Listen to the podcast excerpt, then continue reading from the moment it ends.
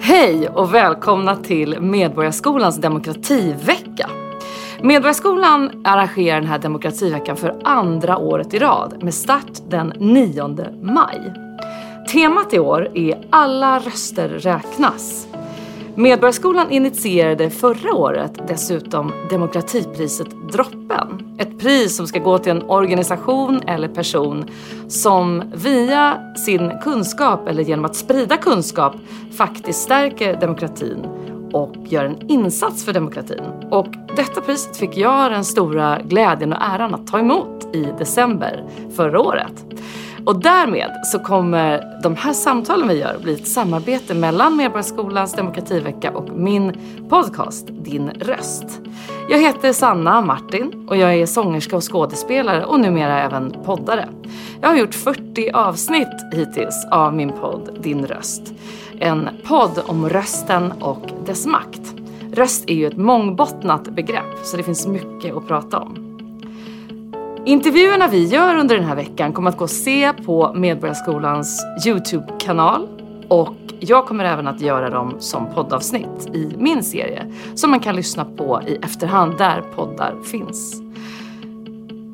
Om man vill veta mer om hur Medborgarskolan jobbar med demokrati så gå bara in på medborgarskolan.se.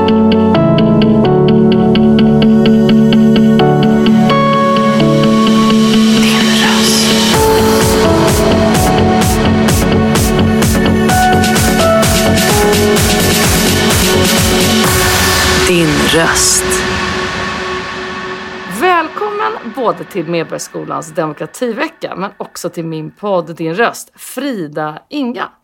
Tack. Vad roligt att träffa dig. Ja. Vi sitter en solig vinterdag här i Örebro och ska prata om din röst.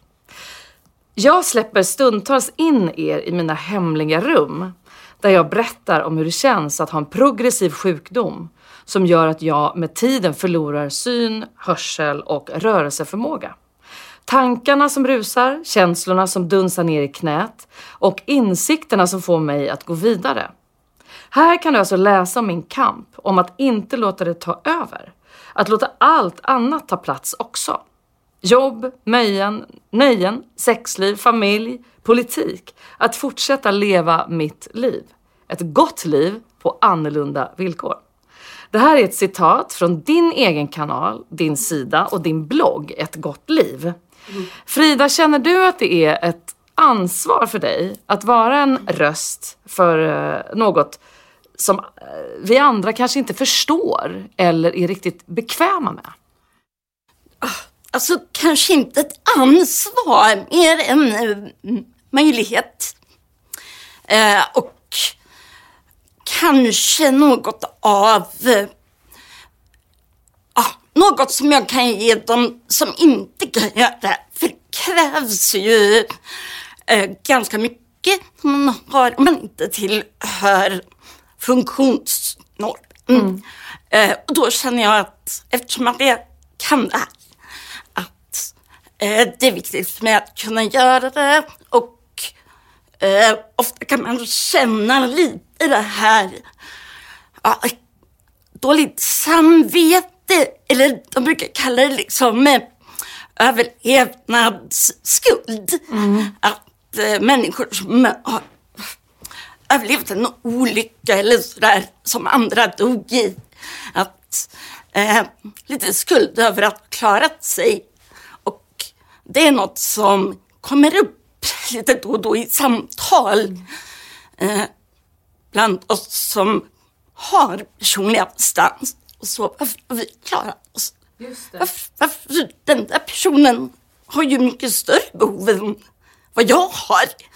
Och ändå får inte han eller hon eller hen personlig assistans. Nej, vi kommer komma in på det ämnet med assistans för det är ju centralt och ganska aktuellt och väldigt, väldigt viktigt i vår samtid. Och ja, det är en politisk fråga som är ganska het också.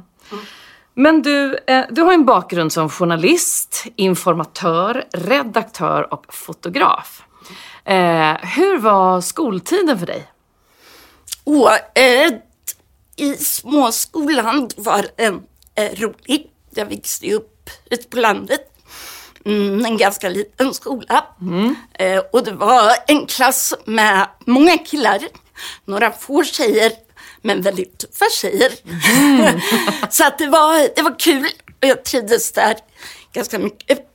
Eh, de som jag har gått liksom hela skolan, från eh, förskolan upp till nian. Vi träffas ju fortfarande och har eh, en djup vänskap. Nej, vad kul. Högstadiet var inte så roligt Nej. för mig. Då var det tufft. Du, när vi pratar om det här med att använda sin röst så brukar jag alltid komma in på det här med hur det var när man var yngre. Om man var rädd för att använda den och tala inför andra och sådär. Kunde du känna, när du berättade att det var lätt i skolan först men sen blev värre, hade du svårt att liksom ta plats och till exempel prata inför klassen? Ja, eh, framförallt i högstadiet tyckte jag att det svårt. Det var då också som jag fick, eh, man upptäckte att jag var hörselskadad, synskadad och sådär, att det kanske förvärrades ganska mycket då på grund av hormoner och sådär. Så det gjorde att jag var väldigt osäker och rädd i skolan. Ehm, så då tyckte jag att det var fruktansvärt jobbigt och skakade så fort jag skulle gå upp och prata. Eh, men sen så fort jag kom upp i gymnasiet eh, och gick med andra hörselskadade, då blev jag väldigt mycket framåt. Och det har varit så dess. Och du har ju verkligen använt din röst eh, på ett eh, föredömligt sätt via din blogg. Där man verkligen får en inblick i både ditt liv och hur du tänker och beskriver situationen när dina eh, diagnoser liksom blev kända och vad de har gjort med dig och ditt liv. Um, mitt intryck av dig är att du har ett rejält driv och att du verkligen vill använda den här rösten och din tid och din plattform för att skapa förståelse i de här frågorna och du vill även skapa tolerans tror jag. Eh, och du har ju som sagt en, en bakgrund eh, som är gedigen med många olika yrken. Har du haft svårt att lita på din inre röst eh, under årens lopp eller har det varit tydligt vad du vill ägna dig åt och arbeta med? att det har blivit mer och mer med åldern. Och att jag... Ja, alltså när jag var yngre och jobbade som journalist då... Eh, jag var ju skrivande journalist och då skrev jag inte om mina sådana här frågor. Utan då var det ju...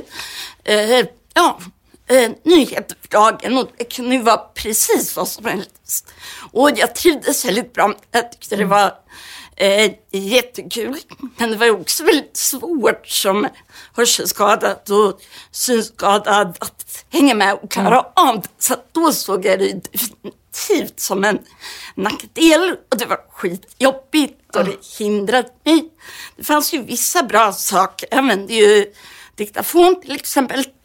Och då var det lite bra att kunna lämna fram en mikrofon så här. Men jag gjorde det idag och Ja. förklara att jag är hörselskadad och jag behöver det här.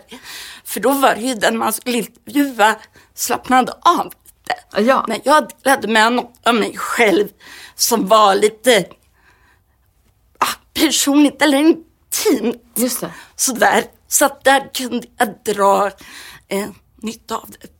Det är bra att du säger det tycker jag. För att eh, ni som tittar ser ju att jag har en dosa här på bröstet. Som är en mikrofon som eh, egentligen bara hjälper dig.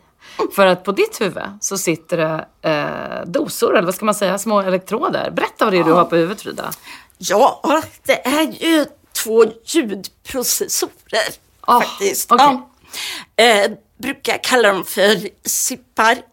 För de hör ju till ett cochleaimplantat. Eh, och de flesta brukar kalla det för CI. CI. Och okej. de som använder kallar det ofta för sippar. Eh, så det är ljudprocessorer som förvandlar ljud till elektriska signaler som skickas in via magnet. Tänk, de sitter på ditt huvud med magneter och skickar signaler direkt in till hörselcentra. Precis. Det Så- är en mycket bra uppfinning måste man ju säga. Ja, och det är att hjärnan har behövt också då att lära sig att tolka signaler. Ja. Så dels behöver hjärnan innan ha hörselminnen att koppla det till. Eller att man har de här när man alltså är liten och lär sig prata och sådär. När fick du dina? Ja, nu ska vi se hur gammal jag är. Det var ju faktiskt 11 år sedan. Nu är jag 39, så Var det Ja, 28 då? ja, precis. Och, ja, nej men, och det tar ju tid att vänja sig förstås. Ja, det är ju mycket i början, så man behöver ju fokusera på det här heltid. Verkligen. Och du har en ovanlig sjukdom som heter FARC. Det är en förkortning, eh, stavas P-H-A-R-C. Och den är extremt ovanlig. Eh, vi har skrivit till varandra lite du och jag och det verkar som att du är ensam i Sverige om att ha diagnosen. Och i världen så vet man inte om ni är mellan 20 och 50 personer som har den här diagnosen. Vill du kort beskriva vad innebär det att ha FARC?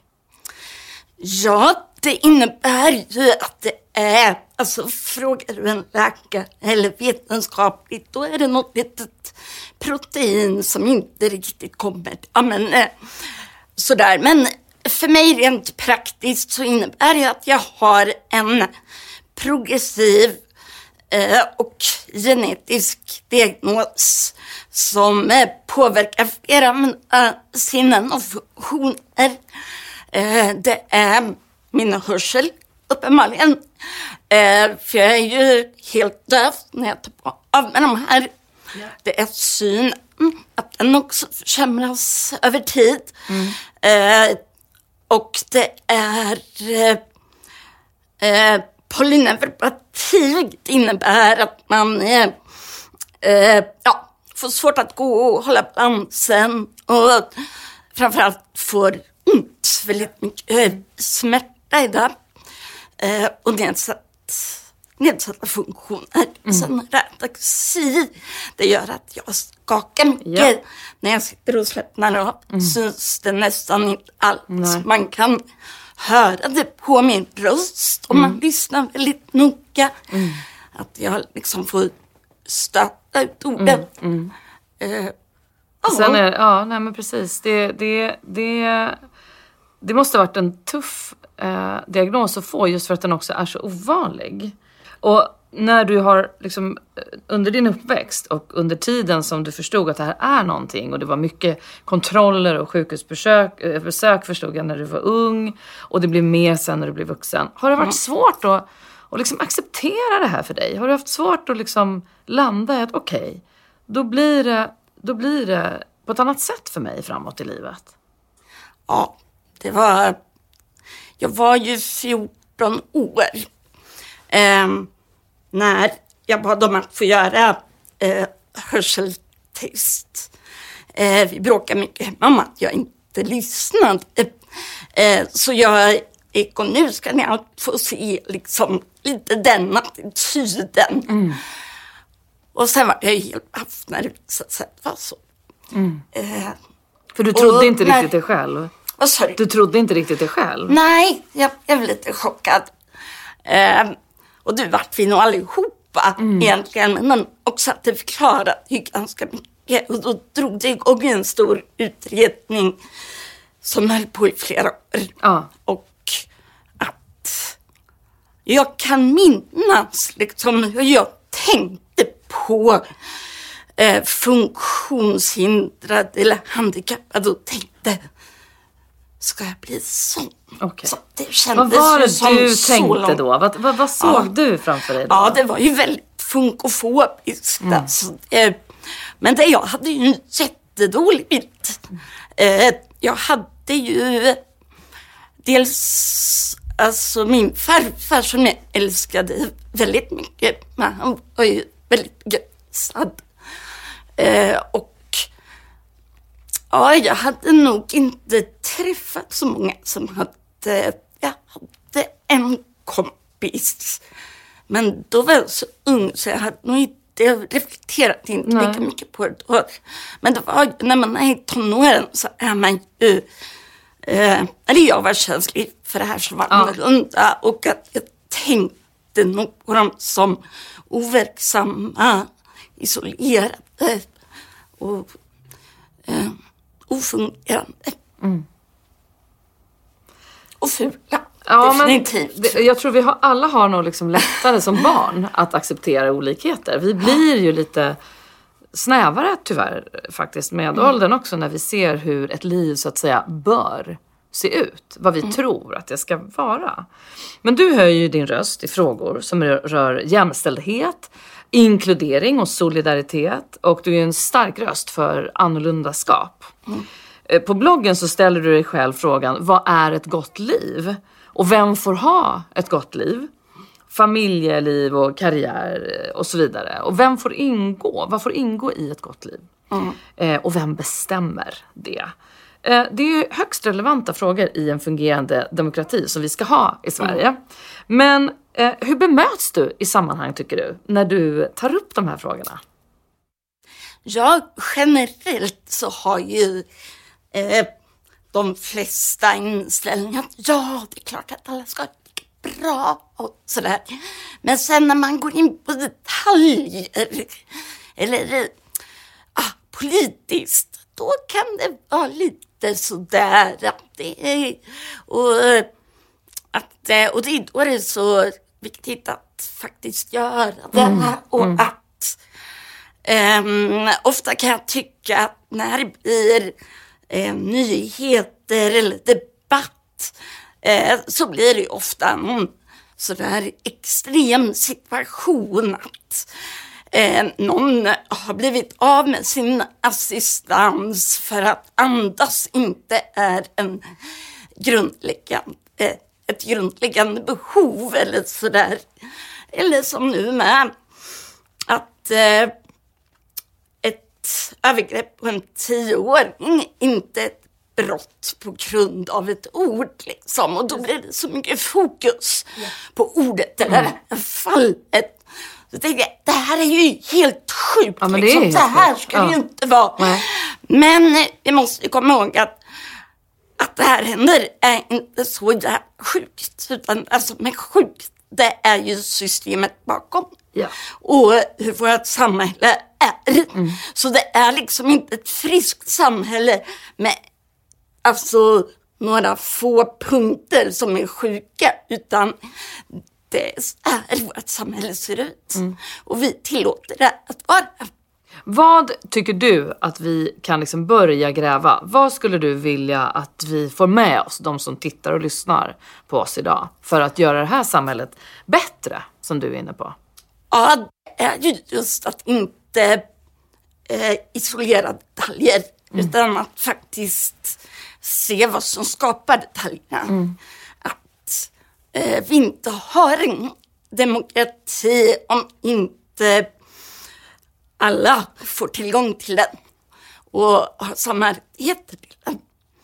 Ehm, och just det här att se hur vill vi att samhället ska fungera? Vi kan inte hålla på och dela upp oss i klasser och vi och dem och samtidigt få jämlikhet. Nej. Eh, så eh, tycker man att det är bra, det är viktigt, får man stå för det och sluta kalla det någonting annat. Och eh, ja, gå djupare. Och om vi vill ha en demokrati, hur ska vi få det?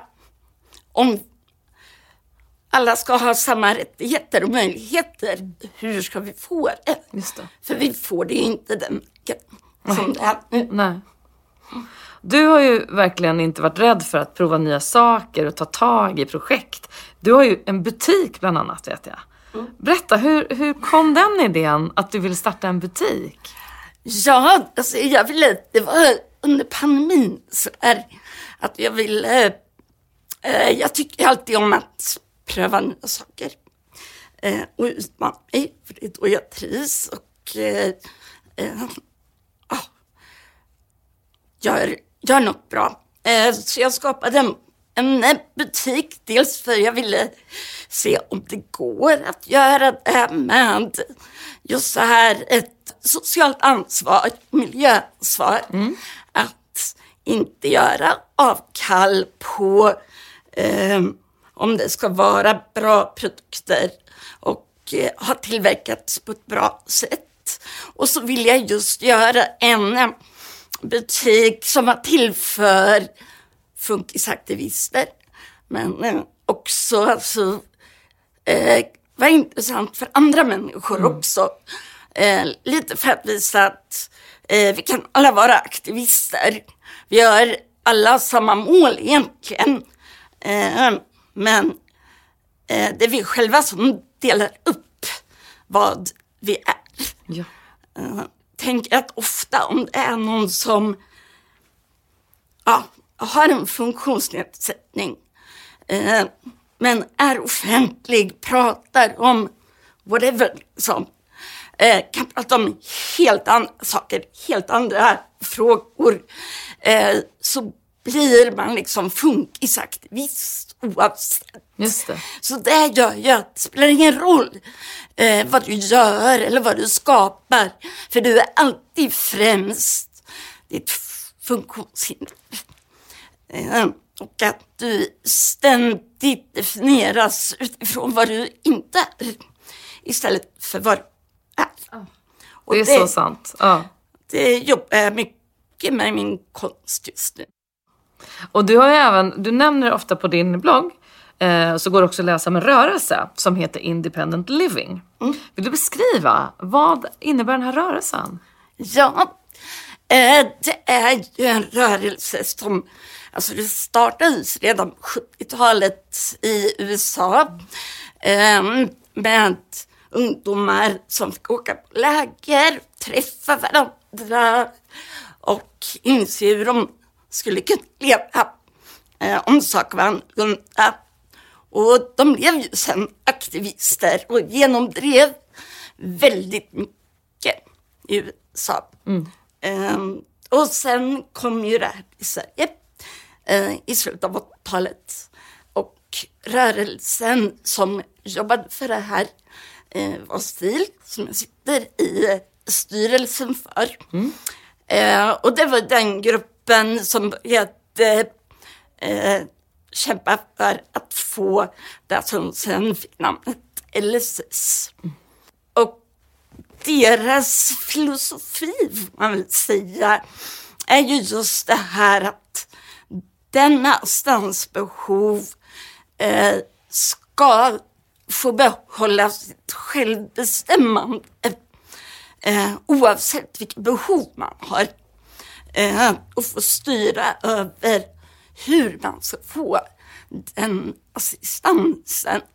Så översättning från independent living eh, gör man inte till självständighet. Det innebär liksom inte att man ska göra varje moment i vardagen Nej, just det. själv. För det blir ofta sånt fokus när det gäller funktionshindrade. Att ähm, sportkämpar och sådär som av att åka helt galna lopp. Mm, eller ja, men, göra väldigt fysiskt tuffa grejer. Och det är ju coolt att de gör det. Mm. Men just det här att eh, det är inte det som är independent living, utan det är ju att kunna göra det man vill göra. Det kan vara independent living, Ja. men det behöver inte vara det för alla. Nej, just det. Och vi kommer komma in lite mer på LSS om en stund. Men jag tänker, ibland så vill man bara förenkla eh, sina frågor och verkligen fråga hands-on. Lite så här saker som jag tror att många där ute kanske funderar över. Och reda ut lite begrepp funderar jag på. Du är rullstolsburen. Här så- bredvid oss så står det en rullstol. Men vi säger ju ofta att man är rullstolsbunden. Eh, och reflekterar du själv över sådana här begrepp? Och vad vill du att man säger? Jag tycker att det är skitkul. jag eh, älskar ju språk. Just av den anledningen. Jag tycker det är väldigt roligt att analysera. Eh, Jag tycker att det är intressant vad som ligger bakom vilka ord vi använder. Eh, Och mycket handlar liksom om hur vi ser på dem vi försöker omnämna. Och just det här att personer som står utanför normen eh, blir eh, så ständigt många olika ord. Man försöker förändra ordet för att det ska bli mer korrekt hela tiden. Ja. Eh, och det är sådär, spelar liksom ingen roll. Nej, blir, du- men blir du arg om någon Eh, säger att du är rullstolsbunden? Ja, alltså Du- även om man använder person utanför funktionsnormen som är liksom kanske det mest PK-ordet. Mm, Alltså det hjälper ju inte om du fortfarande menar någon som är rullstolsbunden, hjälplös, Just det. oviktig. Eh, så att det är intressant med ord. De är viktiga, de har en makt.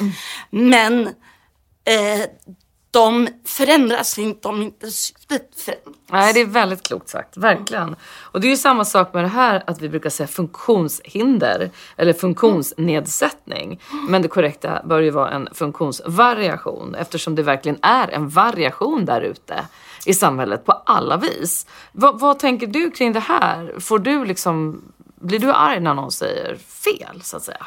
Nej, det blir jag inte. Men eh, ehm, jag vill nog gärna förklara att, att funktionsvariation, eh, det är ju alla.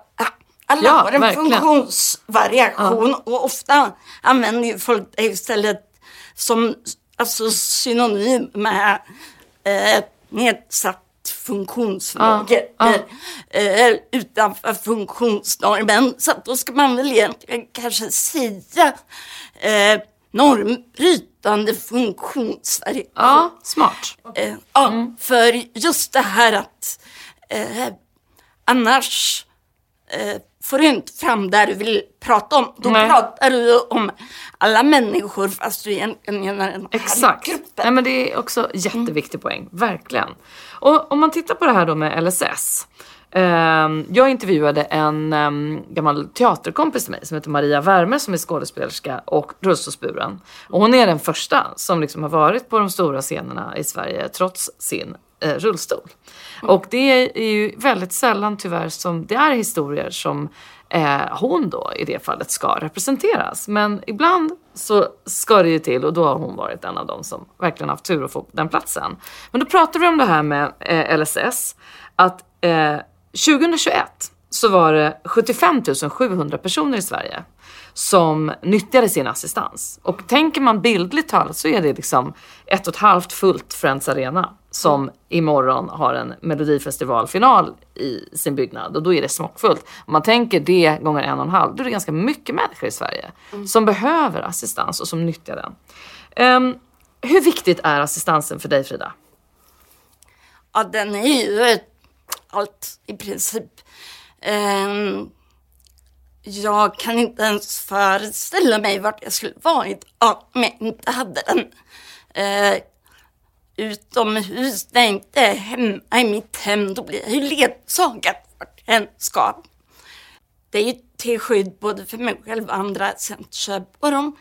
Ehm, och jag har ju assistans dygnet runt. Det varierar mycket från dag till dag. Eh, jag vet ju att har jag ansträngt mig mycket, då är min nästa dag eh, väldigt tuff. Så hade jag inte haft assistans, om jag alls hade kunnat göra någonting, hade ju det eh, gjort att jag aldrig hade några bra dagar. Jag skulle definitivt inte kunna jobba och skaffa barn.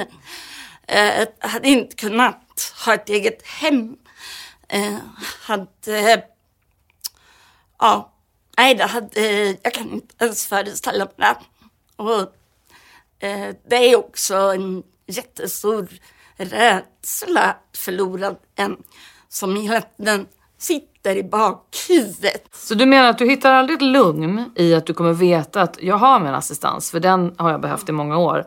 Utan du har alltid en stress att någon ska tala om att nej men du, vi kommer dra in den eller minska den. Ja, definitivt. Och det här är ju, nej det är så ovärdigt. Det här kan göra mig så arg när jag tänker på det. Det är, det är så svårt att förstå. eh, att du och många andra ska behöva försvara den rätten och motivera varför. Mm. Men om man tittar rent praktiskt, vad, vad, behöver du hjälp med en vanlig dag? Oj, jag kan nog inte räkna upp allt så, men eh, jag behöver ju hjälp vid förflyttningar. Eh, att eh, flytta mig från eh, sängen till rullstolen. Jag behöver ju hjälp att hälla upp mitt morgonkaffe. Mm. Ibland kan jag inte heller hålla i kaffekoppen. Jag har en eh, kopp med lock, lite mm. såhär take away, eller fast i keramik med eh, sugrör. Så ibland behöver jag hjälp att hålla den också för att det är så mm. skakig. Just det. Ja. Eh, sen behöver jag ju hjälp att få på mig sipparna och kanske glasögonen, iPad eh, och um, ja, jag jobbar ju mycket hemifrån nu och det gör ju att jag sparar mycket energi eh, och kan sitta och jobba. Om jag till exempel har ett zoom, eh, de flesta har liksom en dator eller mobil men jag behöver dels ha en ganska stor skärm ja. för att se mm. och sen behöver jag ha ljudet via min mobiltelefon. Ah. Eh, så jag har liksom dubbelt. Sen har jag en skärm med skrivtolkning, alltså text som kommer upp. Och så behöver jag också en iPad för att kunna liksom eh, eh bläddra i material mm. eller sådär. Där behöver Eh, så att säga. Ofta får jag ju eh, förstora sånt som skickas ut eller anpassa och sådär. Och det är inte så att jag kan bara dyka upp på ett Zoom-möte på samma sätt som andra. Utan ofta behöver jag kanske be om att få materialet i förväg mm. så jag kan anpassa det. Jag måste boka tolk och så där. måste se till att assistenten vet vad hen ska göra. Och, ja, men det krävs väldigt mycket. Mm. Så, och då tänker jag att eh, det är väldigt mycket tid som går åt bara till det där. Ja. Så att jag, och egentligen borde jag räkna in det i min arbetsförmåga. Men det gör man liksom inte. Nej, ja. så det gör ju att eh, eh, jag inte har möjlighet att arbeta i samma utsträckning. Och det är också väldigt mycket när du behöver hjälpmedel och sånt där. Att det är inte så att du åker till ett ställe och pratar om alla dina behov, alla dina hjälpmedel. Utan eh, Alltså det är så fruktansvärt uppdelat att häromdagen var jag på ett möte och skulle ansöka om eh, ett hjälpmedel som gör att man kan ringa till andra människor och få deras tal som text. Och den kan även fungera så här som vi sitter nu, mm. att få upp det som text. Mm. Eh, men då är det sådär med det här hjälpmedlet som är ett program att eh, man behöver en mikrofon till den. Och där kan man inte ansöka från det stället, alltså Centrum för hjälpmedel, utan då får man söka det från audiologmottagningen. Och sen om man behöver hjälpmedel för att sköta det här programmet, ja då måste man någon helt annanstans, då måste man sprida och ansöka där. Och det där händer i princip varje gång som jag ska någonstans. Så att du måste kanske komma dit två eller tre gånger. Och det gör ju att det blir riktigt svårt. Att ja, och då orkar liksom... man knappt, eller hur? Nej. Ja, det blir ju liksom ja. inte på samma villkor som andra. Nej. Det är ju helt omöjligt. Men då, då tänker jag direkt på den här demokrativeckan och vad vi vill belysa eh, i samhället idag. Det här blir ju ett, ett hinder i vår demokrati för en sån som dig till exempel. Att det inte finns en samordnande instans eller en person mm. som man kan ha som kontakt någonstans eh, som faktiskt ser till då att det blir lättare för dig. Det, det är ju, då blir det ett demokratiskt problem till slut eftersom du inte kan utföra det du ska och uttrycka det du vill och mm. bör. Liksom. Nej, det, det låter väldigt krångligt när du beskriver det. Men har du alltid varit intresserad av samhällsfrågor? Eh, till viss del, inte lika mycket när jag var eh, väldigt ung, eller kanske på ett annat sätt då. Eh, jag har nog gått djupare och djupare i eh, kanske, och det har nog eh, grundat sig i mitt intresse för människor Mm. och hur människor beter sig, varför de beter sig som de gör. Eh, jag har varit väldigt intresserad av eh, samhälle och eh, psykologi, filosofi och religion och sådär. Eh, och sen har ju min livssituation nästan tvingat mig till att vara Ja. för att kunna fungera. Mm, Och vad jag än tar mig för så blir det att jag först måste kräva det. Jag kan liksom inte bara glida in i en situation om, om jag ska liksom på någon, något socialt eh, evenemang eller sådär. Att jag kan inte bara komma och sätta mig vid en fika. Jag måste ta mig in i lokalen. Jag måste till att man har, ja, att det är tillgängligt. Att Ja. jag Mm. är välkommen på riktigt. Mm. Och att människorna där eh, använder mikrofonen och även sådär hur ljuset är, man kanske behöver byta plats. Mm. Så jag måste verkligen kräva min plats innan jag ens vet om jag vill vara med. Just det. I, eh, I ditt senaste blogginlägg som jag läste igår så står det Min kropp är inte en sjukdom.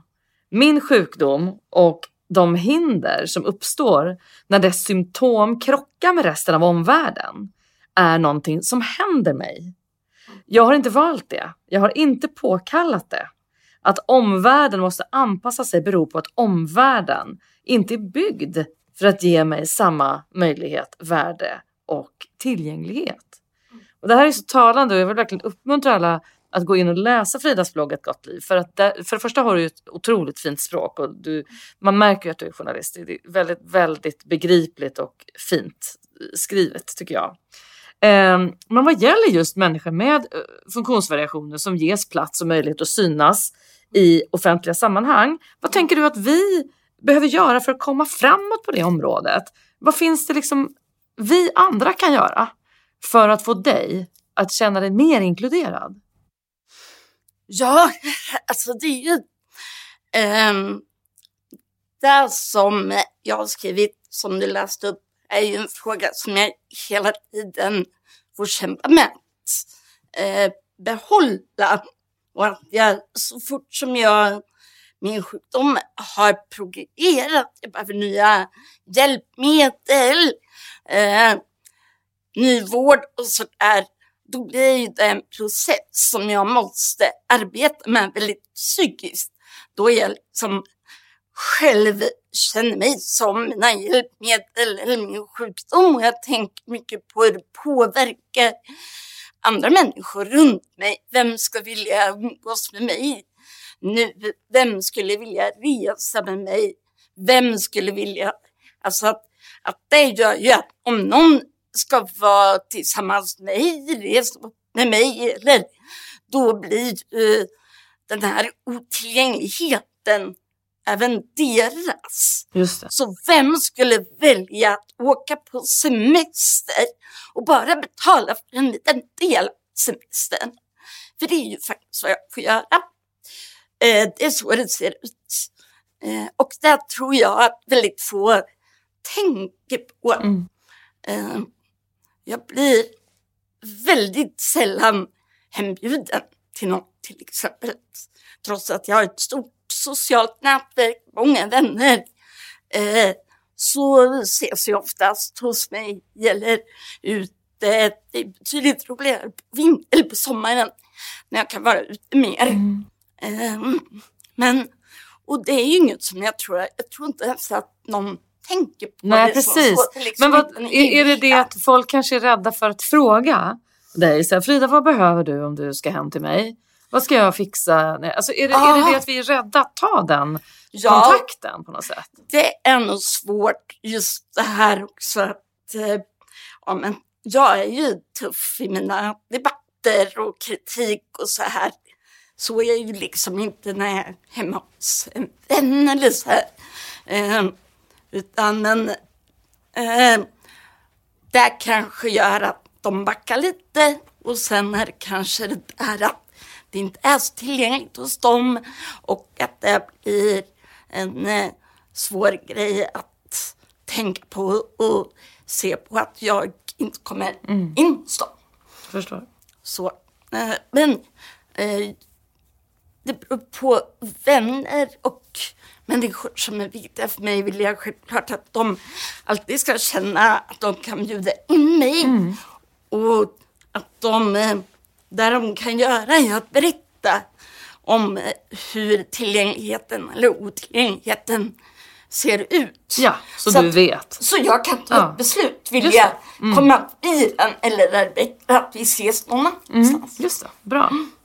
Du har ju en dotter Mm. ehm, som är tonåring. Vad vill du att hon ska få med sig ut i livet från dig? Ja. Eh, korta svaret är ju allt. Men med min dotter känner jag nog att det är väldigt viktigt för mig att hon känner att det är något som jag ger henne, bara henne.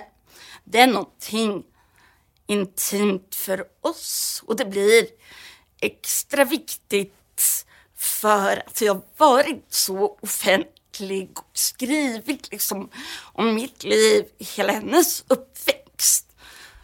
Så vill jag självklart måna om den. Och det är ju sådär att vad hon än är med om liksom utvecklingssamtal, vårdmöten så har jag kommit med assistenter, tolkar. Alltså, så att den där intimiteten är något som jag verkligen vill värna om. Eh, därför kommer jag inte svara på den frågan. Eh, så. Men om jag ska ge ett generellt tips till ungdomar eller barn. Eh, då vill jag nog rikta det till eh, ungdomar som känner sig annorlunda. Eh, och tror att de är ensamma om det. Att just det här, det handlar inte om dig. Det är inte dig det är fel på.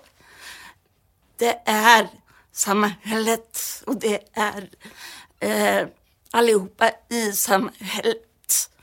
Eh, och du kommer hitta vägar. Du kommer inte kunna lösa allt. För hela samhället heller vill inte lösa allt. Och det är kanske inte möjligt att lösa allt överhuvudtaget.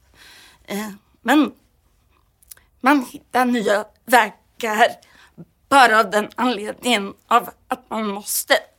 Men ofta är det liksom en väg dit då man måste bearbeta eh, det här att man inte vill behöva det här, man inte vill vara i den där situationen. Nej, just det.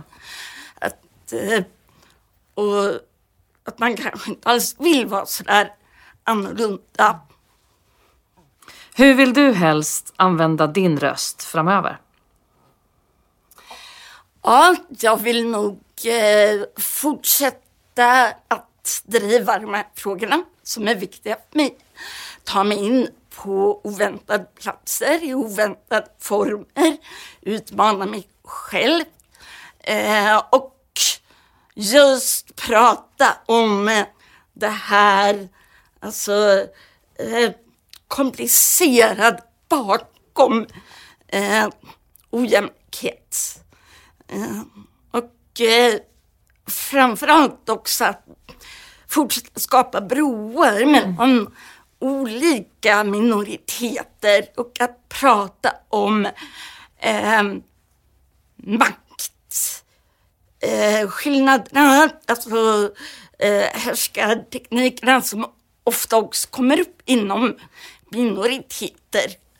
Eh, och i en viss eh, desperation eller behov av att rädda sig själv, är en trygg plats för sig själv. Eh, och göra det till ett samtalsämne så att vi inte upprepar det som vi har hållit utifrån mm. Eh, i våran stora flock. Just det. Tack för att du höjer din röst i de här frågorna och fortsätt med det, säger både jag och Medborgarskolan. Och tack för att ni tittade lyssnade, de som nu gör det. Så ehm, önskar jag dig all lycka framöver Frida. Det var jättekul att träffa dig. Tack för att jag fick komma.